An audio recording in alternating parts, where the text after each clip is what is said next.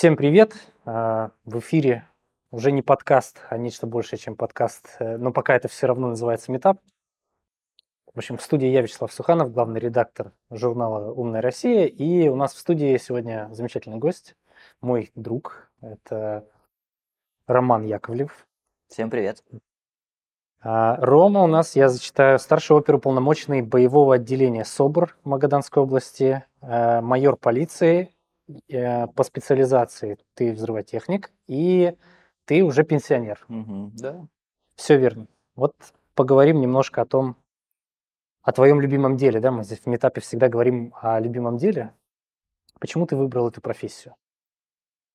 Я считаю, это лучшая работа в мире, как говорят военные летчики. Но я считаю нашу профессию лучшей работой в мире.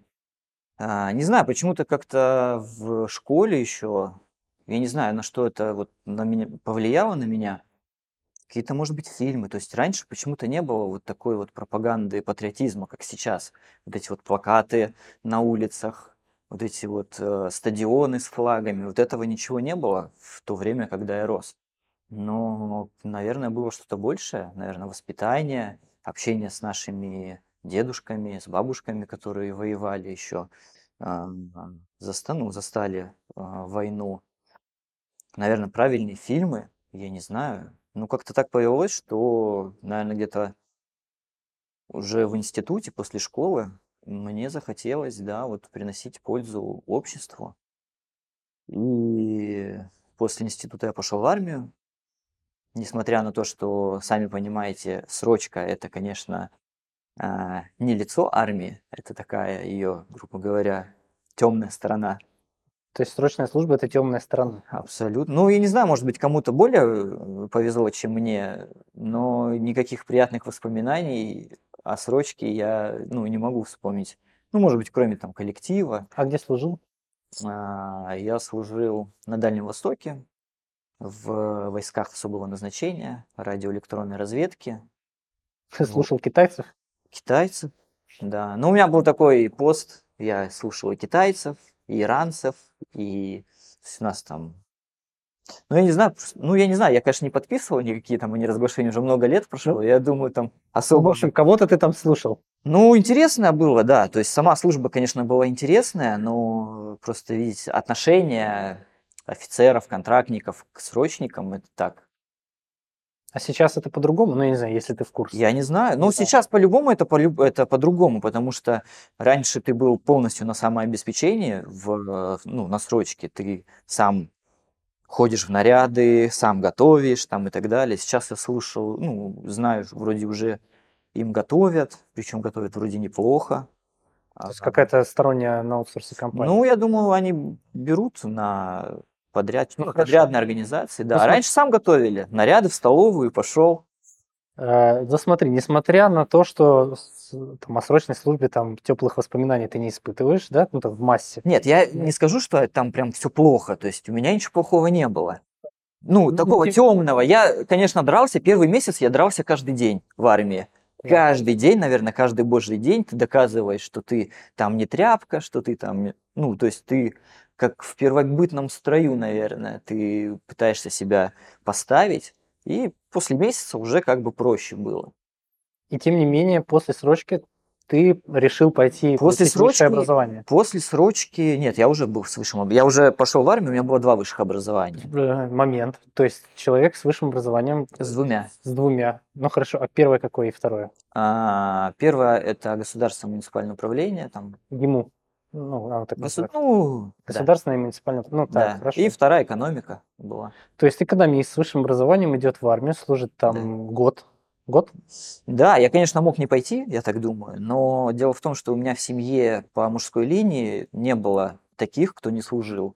Дед воевал, отец офицером ВВС а, там два или три года служил, брат служил в погранвойсках, и, ну, я просто не мог не пойти в армию. Ну, это Поэтому я сам пришел, семейное. я сам пришел в военкомат и сказал, возьмите меня в армию, дайте мне повестку. Они не были в шоке. Они очень удивились, ну, что делать. И вот после того, как ты уже отслужил с двумя вышками, а, почему СОБР? Ну, то есть, или ты рассматривал какие-то другие варианты? То есть, почему ты выбрал именно развиваться в этой структуре? А, честно говоря, на тот момент я не особо знал про эту структуру. То есть я целенаправленно, наверное, шел в Федеральную службу безопасности, проходил там тесты и так далее. Ну, параллельно еще, то есть я принял для себя а, решение, что да, я хочу служить, погоны, офицеры, вот это вот все, традиции, мне это очень нравилось, а, польза обществу и так далее. А, я проходил проверку ФСБ и параллельно носил свое резюме, там еще тогда было ГНК, Угу. Там- Госнаркоконтроль. госнаркоконтроль, да, в, в УФСИН. Ну, то есть я пытался вот В везде, любую везде, гражданскую, везде. скажем так, службу устроиться. Ну, Ну. ФСБ не гражданское, там Ага. что-то гражданское, что-то военное было. Ф- э, ФСБ я, в принципе, почти все проверки прошел на ура, кроме полиграфа. Мне сказали, что я наркоман. А, то есть ты наркоман. Я наркоман. Ну, короче, Наркотики это плохо, это нельзя. что я транспортирую их, там, продаю. Ну, короче, ну, либо они так решили от меня избавиться, либо что-то на полиграфе пошло не так, не знаю. Вот, но мне потом по секрету сказали, что там полиграфолог, ну, такой себе специалист, поэтому не, не обижайся. Ну, в общем, кривая завернула в. У меня была знакомая девчонка, она работала, по-моему, в пресс-службе полиции, ну, э, у МВД. Р- России по Магаданской области. Я ей позвонил, спросил, слушай, что там по вакансиям, есть что? Вот, она говорит, слушай, ты не хочешь там в ОМОН, СОБР? Ну, думаю, я потом уже на- почитал про СОБР, думаю, ну, в ОМОН возможно, но в СОБР это нереально. Ну, как-то нет. Ну, думаю, это что-то какие-то сверхлюди, там что-то все такое секретное. Думаю, ну, это нереально попасть. Потом, я помню, сижу, я тогда работал, Работал где? Просто какая-то... ну, я работа? работал в мэрии, да, я, то есть, мне позвали, меня позвали, я там хорошо себя рекомендовал в студенческие годы. Вот, мне после армии позвонили, сказали, приходи к нам работать. Мгм. Я пришел, А, ну у тебя я как раз профильное образование. профильное да. образование, я пришел, говорю, ребята, я устраиваюсь там в разные структуры, поэтому если получится, хорошо, не получится, ну, буду у вас работать. Мгм. Вот, я помню, сижу за столом, думаю, ну, для очистки совести надо позвонить. Ну, Мгм. просто. Я уверен, что мне откажут. Я звоню, мне говорят, приходи, мы на тебя посмотрим. Я пришел, а, заместитель командира на меня посмотрел, говорит, ну что, ты готов сдавать э, эти нормативы? Вот, дал мне нормативы, я думаю, блин, Много можно мне? нормативов? Ну, все в один день проходят. Мгм. Ну, это физические нормативы, не считая, естественно, полиграфа, там. Всё В МВД практически с полиграфом почему-то было все в порядке. Так. Я Там был, Мне сказали, там был что я- специалист. что я алкоголик, но не, но не наркоман. Но алкоголиком, грубо говоря, можно. Как хорошо. А, ну, да, мне дали время подготовиться. Я готовился каждый день. Это И- какие-то обычные ОФП, да? Как это? Ну, я не скажу, наверное, что обычное УФП. То есть мы пришли, я пришел, сначала на турник меня загнали. 18 раз нужно было подтянуться. Ну, там что-то от 14 до 18. Слушай, вот меня всегда э, волновал вопрос, почему это так важно? Почему важно вот, вот подтягиваться, вот это вот все? Ну, такая работа, на самом деле, я не скажу, что главное в этой работе это физическая твоя сила. В этой работе главное все-таки, я думаю, это ум в первую очередь. Ум, смекалка и так далее. Но а, так получается, что в, ты постоянно, у тебя постоянно физические нагрузки, тренировки, а, ты едешь на задание, у тебя бронежилеты, каски, то есть если ты никогда не занимался спортом, ну, тебе будет очень тяжело там боксера задержать, там или еще кого-то. Если ты там в гольф играл в детстве, то, ну, конечно, можно клюшкой забить. Слушай, ну а, Ну, я закончу, да, я вот Да. 14, ну, то есть там что-то от 14 до 18. Как попасть, грубо говоря, в СОБР? Я не знаю, может быть, сейчас какие-то другие нормативы, но когда я вот приходил в службу, у меня были подтягивания сразу, потом мы поехали а, бегать, это был кросс, 3 километра, нужно было ложиться. Это какой-то прямой кросс или по пересеченной Но в? Магадане нет прямого, к сожалению. Возможно, где-то в Питере тебя везут на стадион, я не знаю, но у меня было это вот так вот все. А, должен ложиться за 11.45, насколько я помню. 11 минут 45 секунд. Потом ты приезжаешь, делаешь а, комплекс, 60 раз отжимаешься, 60 раз выпрыгиваешь, 60 раз делаешь лягушку, 60 раз делаешь пресс. И потом сразу на поединке. Мгм. Э, спарринг. Спарринг, да. Три раунда. Не помню, по- то ли по три минуты, то ли по минуте. Ну, Ну, вот, ты, Ну, вот ты все прошел. я весь, Э, да, все сколько- прошел, я весь в Сколько это по крови. времени занимает? Я весь в крови, радостный.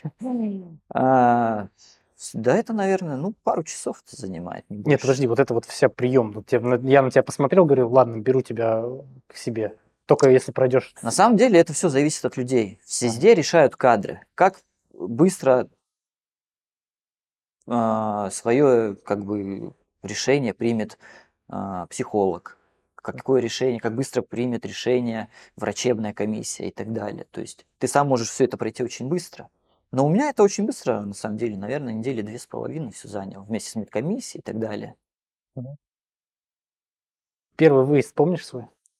И вообще, давай до, до выезда. Как выглядит вот этот вот специальный отряд быстрого реагирования? То есть сколько это человек? Человек 5, 6? Там? В разных регионах по-разному. Все зависит от, э, от населения. Мгм. Вот. В большинстве своем отряды в России у нас небольшие. Конечно, в Питере, в Москве, там, в Красноярске и так далее, это ну, большие отряды. А в регионах это, как правило, там, от 40 до 50 человек. А, это весь вот... Весь это только СОБР. Да. То есть, естественно, там, это не считая бухгалтерии, потому что бухгалтерию ведут там другие специалисты. Это вот именно Не, я имею в виду именно вот выезд. То есть классическое, вот э, звонят, говорят, знаешь, как в американских фильмах, SWAT есть, вот Special Weapons and Tactics, там пять человек, командир, там по флангам. Ну, это, это мой опыт из игрушек. Вот как в СОБРе это есть? А, Это все зависит от поставленной задачи. То Мгм. есть, если вам нужно задержать 5 человек, то на каждого одного человека по науке, по документам и так далее должно быть три подготовленных сотрудника на На одного. одного. Да. Но, как правило, естественно, кто-то в отпуске, кто-то на реабилитации, кто-то заболел и так далее. Ну, там уже приходится манев- маневрировать. Вот, и если это, например, нужно задержать одного какого-то правонарушителя, ну, можно там вдвоем, втроем выехать. Если сложно, это адресная работа. Если нужно, прич- ну, если в командировке, например, адресная работа, ну, то все абсолютно индивидуально.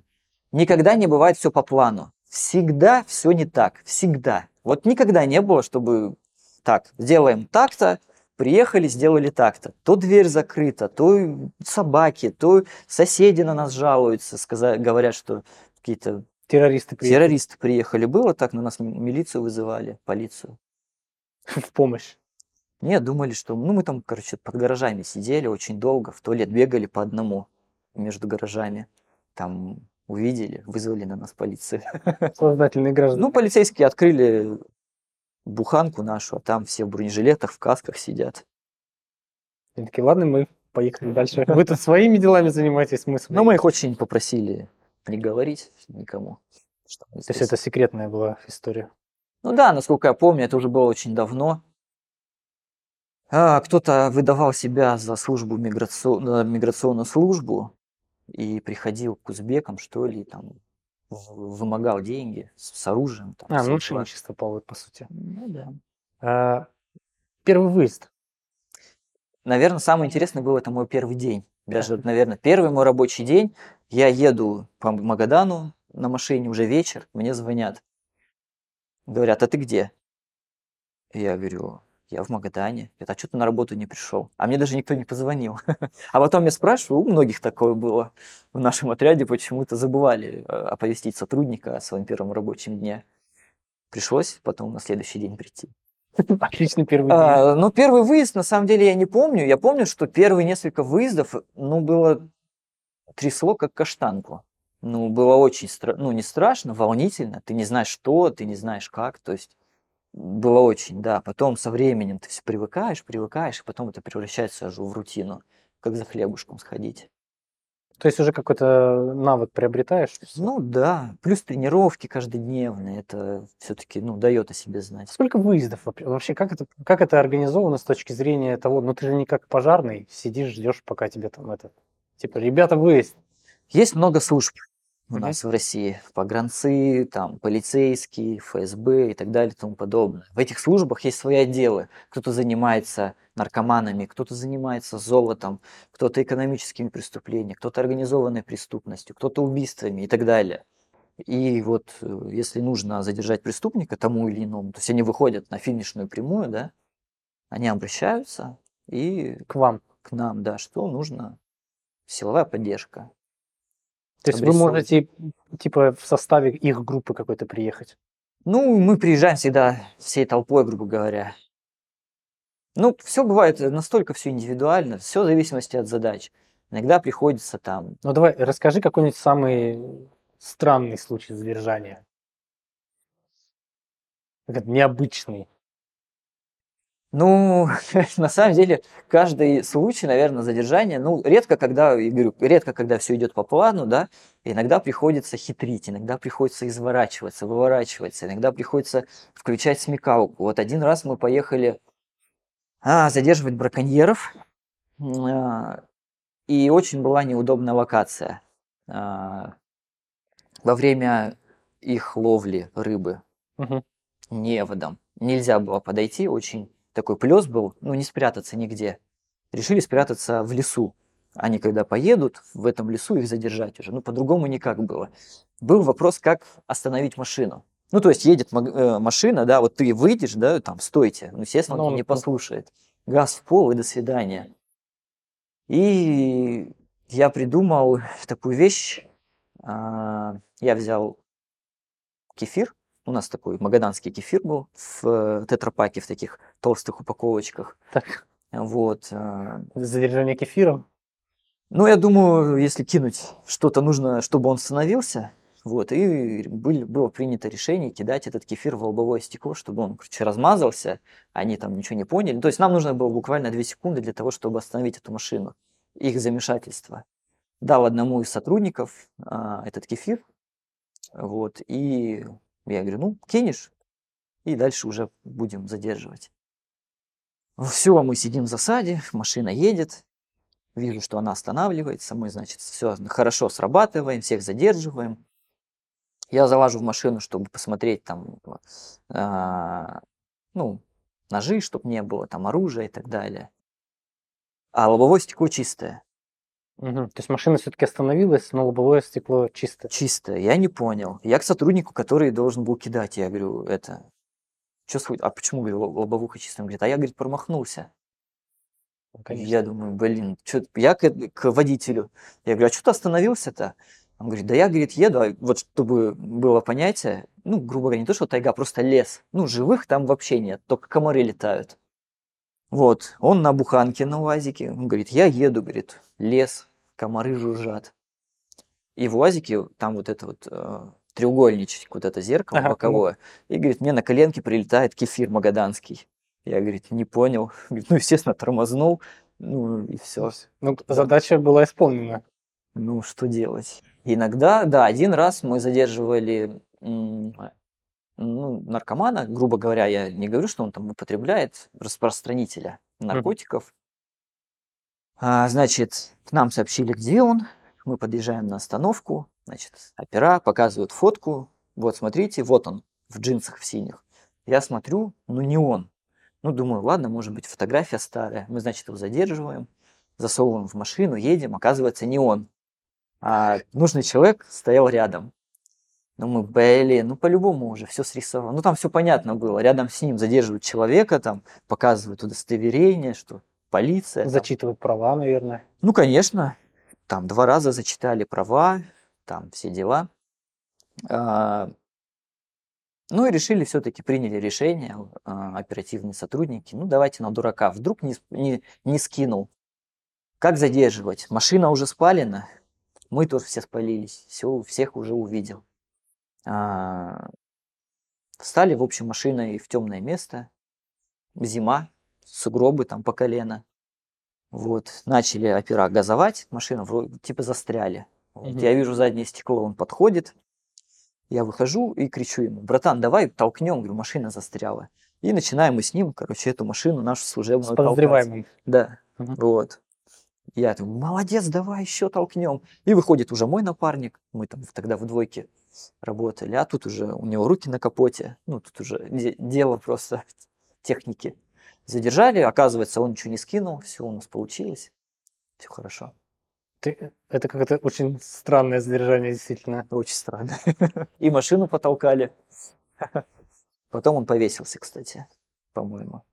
Отли- Отличное завершение карьеры, если это можно сказать. Господи, прости. Так, давай, знаешь, про, а, про командировки поговорим. Командировки какого рода бывают? Я полагаю, что есть а, обучение какое-то, как- типа как курсы повышения квалификации, и есть какие-то решения боевых задач вне региона, где ты, собственно, прикома- при, как это, приписан. Так можно выразиться? Командировок очень много. Работа выездная. А, То есть вот за время моей службы я летал, ездил, бегал, ходил, плавал, то есть на вертолетах, на самолетах, всю Магаданскую область вдоль и поперек. Ну, естественно, да, командировки на Северный Кавказ. Сейчас в зону специальной военной операции проходят командировки. Командировки на учебу проходят, естественно, там повышение квалификации, обучение. Сначала идет первоначальное обучение. Там ты либо проходишь на месте, либо тебя отправляют в специальное учреждение. То есть, если ты едешь на решение боевых задач именно, то ты дополнительную подготовку проходишь. Ну, нет. а, Вся подготовка проходит на месте. А, Именно в наших отрядах есть... э, Почему так? Ну, потому что ты этим занимаешься каждый день. У тебя А. каждый день То подготовка. есть тебе на месте только специфику, грубо говоря, какую-то М, дают или нет? Нет, тебе на месте ставят задачу, А, которую даже ты уже должен сделать. Если мы говорим про боевые командировки. А, И тут уже ты должен быть готов уже ко всему. И для этого ты отрабатываешь всевозможные случаи, которые могут возникнуть уже у себя дома. Перед командировкой там на Северный Кавказ это больше адресная работа была. Адресное что ты имеешь в виду? Ну, это а, если преступники в доме Мгм. запираются, вдруг заложники или еще что-то, как, в общем, зайти. Потому что по закону ты не можешь сначала стрелять, потом заходить. Сначала должны в тебя стрельнуть, чтобы ты уже мог открыть ответный огонь. Мгм. Поэтому нужно научиться делать так, чтобы никто не пострадал. И вас этому учат. Нас этому учат, да. Ну, расскажи про первый, первое боестолкновение. Где это было, как? Если можешь. А, На Северном Кавказе была командировка на Северный Кавказ в 2014 году, как раз в период проведения Олимпиады в Сочи. Мгм. А, нагнали тогда очень много военных, ну, то есть прям... Ну, тогда почему такой сложный период был? Мы, наверное, каждый месяц, вот у нас было, да, боестолкновение, каждый месяц. Такая насыщенная была командировка. Но первый, я не скажу, что прям я в ней участвовал, то есть а, нас уже тогда позвали, грубо говоря, на подмогу сотрудникам ФСБ. Они э, выковыривали террористов в здании. Ну, а мы стояли как бы неподалеку, блокировали свой периметр. Ну, как бы это все наблюдалось. Это все, конечно, было очень интересно. Вот. Но 23 марта, по-моему, если не ошибаюсь, 2014 года, как-то мы поехали, наш день начался как обычно, мы проснулись там, позавтракали, позанимались взрывотехникой, у нас был мобильник, у нас там несколько отрядов с нами вместе живет. Попросили сотрудника из Красноярского СОБРа, а, Коля его звали, а, очень классный специалист, взрывотехник от Бога, то есть он, у него глаза горят, он разбирает эти гранаты, запалы и прочее, у него глаза горят, он, но он болел этой специальностью, этой работой, очень, очень грамотный специалист, ну, наверное, один из самых лучших в России был, я так подразумеваю, да. А, мы его попросили провести с нами занятия, он принес тогда а, запал от гранаты, в общем, мы разобрали его, пошли пообедали, и с ним вот как с тобой сидели, разговаривали на нашей кухне, чай пили и объявили выезд. Вот, и да, где-то через, наверное, полтора часа его не стало. Насколько я помню, село Первомайское или Октябрьское, я уже не помню, Первомайское, наверное, в Дагестане. Мы подъезжали к адресу и открыли огонь.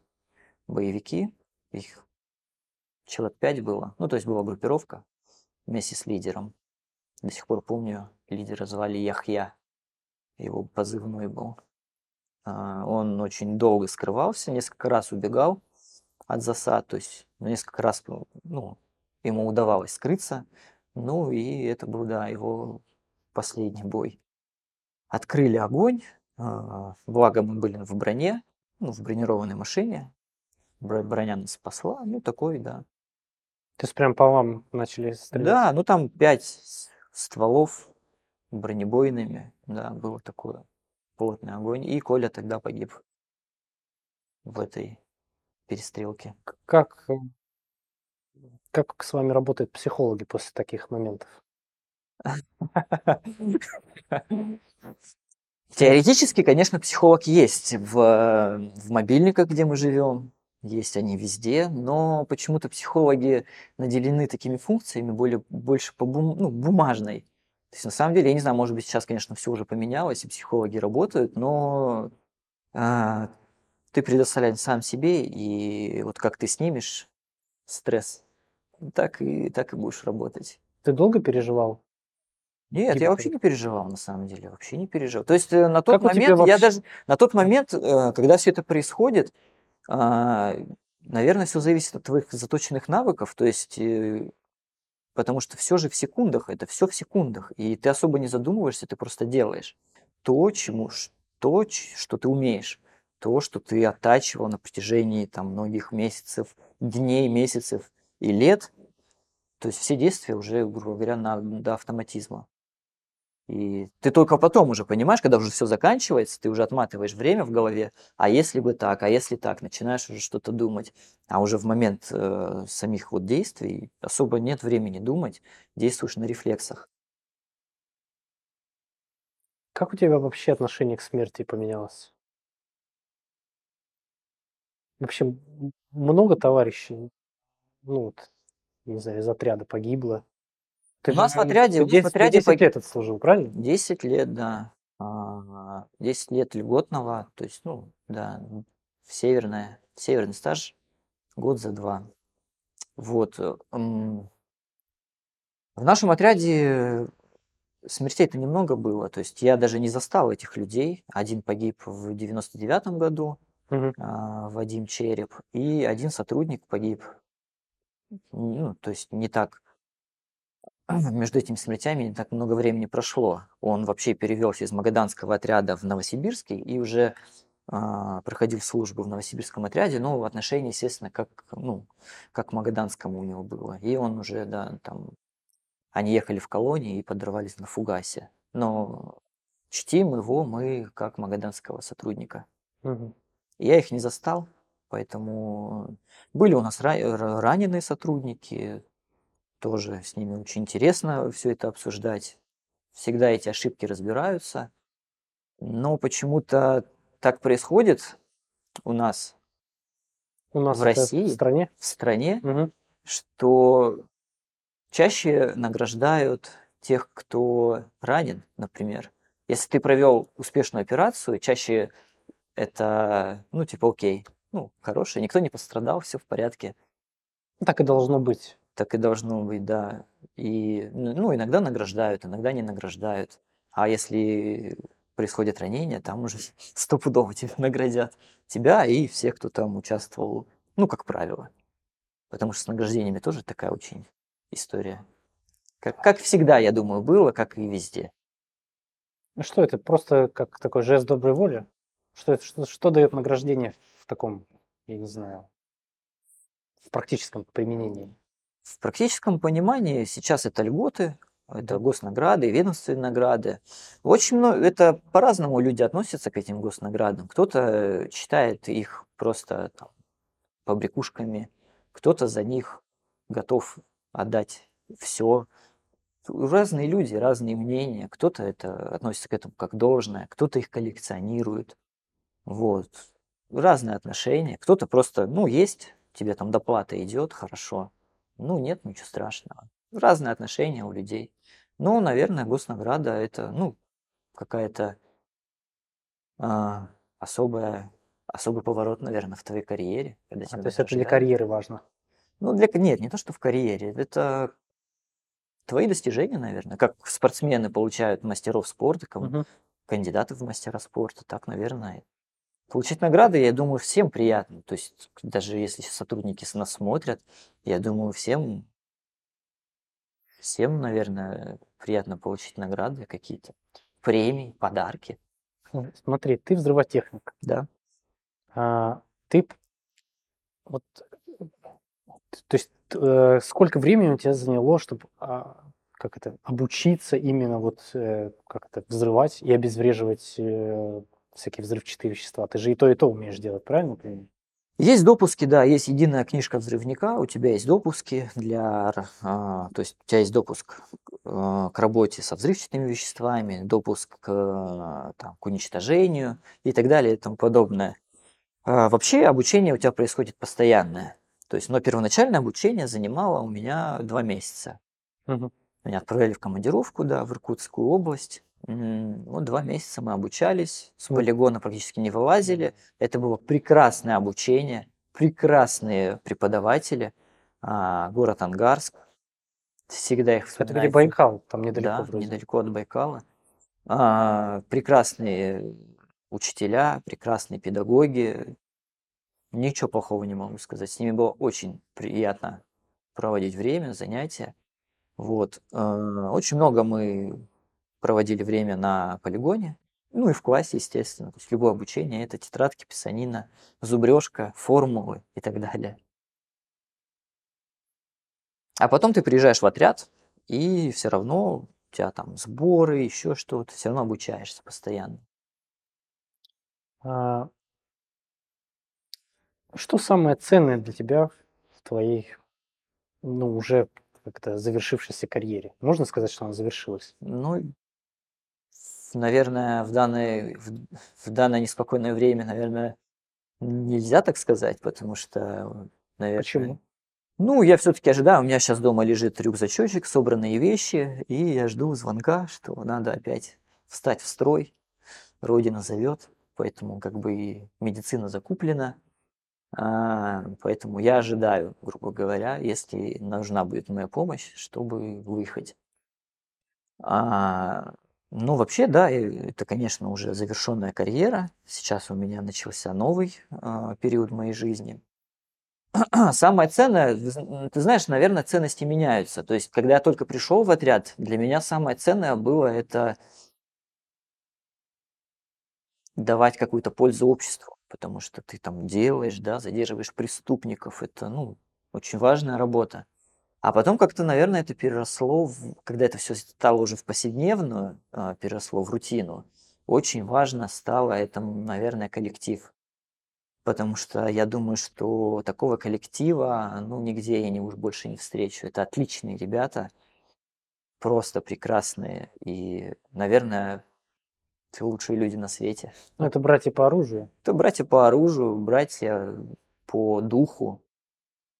Ты с ними спишь в одних спальниках, на одной койке бывает, на одном кресле. Ты с ними учишься, ты с ними ездишь в командировки, ты с ними стоишь в спаррингах, ты с ними делаешь все. Только домой приходишь, ты, при, ты приходишь домой а, в одну семью, а уходишь на работу в другую семью. Я, наверное, так это назову. Какие планы сейчас? Я вот на, на самом деле, у меня достаточно знакомых в органах, и они все всегда говорят, вот, я когда-нибудь иду на пенсию, и они, ты, по-моему, первый, кто реально ушел, потому что все остальные их как-то... Короче, они не могут. Во-первых, звание, во-вторых, и карьера что-то идет, и они вот как-то там остаются. У тебя дальше какие планы? Наверное, я бы так и продолжал служить до, сих, до сегодняшнего дня, а, но все-таки, когда у меня уже появилась семья, дети, я начал смотреть немножко намножко вперед, я бы так сказал. Потому что, да, работа очень нужная, работа очень важная, но пенсия все-таки, я не скажу, что ее будет хватать на прям на все, что ты хочешь. Она будет не самая маленькая, но она будет и не самая большая. Вот. А, поэтому я все-таки посчитал, что, наверное, нужно закрывать этот период жизни. Тем более в декабре 2021 года а, наша семья купила дом вот, в Санкт-Петербурге. И я приехал в декабре вот, с отпуска после приобретения дома сказал начальству, что все, я, наверное, уже потихоньку начинаю все распродавать и, и перебираться, потому что а, обеспечивать старость себе и будущее своих детей хочется на больше, на более, на другом уровне, нежели я мог это делать в составе вот отряда. Зарплата неплохая, сразу скажу, вот северные льготы и так далее и тому подобное. Зарплата неплохая, а, но почему-то хочется большего. Кому-то достаточно, кому-то недостаточно. Все от потребности, от желания. И финальное, будем завершаться. А, вопрос, за что ты любишь Россию? Я не могу ее любить за что-то. Так же, как я не могу любить своих родителей за что-то. Потому что я люблю своих родителей, потому что они мои родители. Я не могу любить за что-то свою родину, потому что она моя, ну, как родитель, наверное. То есть она есть априори, и я считаю, что это лучшая страна на свете, со всеми ее недостатками и преимуществами. В ней очень интересно жить, и я бы не хотел жить ни в какой другой стране. Меня все устраивает. У нас, меня устраивает мой народ, меня устраивает мое окружение с те, с кем я общаюсь, поэтому я ее люблю, потому что она просто есть. Спасибо большое тебе за интервью. У нас, у меня в гостях, буду так говорить, был Роман Яковлев, старший оперуполномоченный На пенсии. на пенсии. Ребята, служите, приходите в отряды, это очень интересная профессия, очень интересная работа. Ничего не бойтесь, вас там всему научат всему обучат, и вы получите колоссальный опыт, который вы, наверное, нигде больше не получите. Занимайтесь спортом, получайте образование и вперед. Все, всем пока.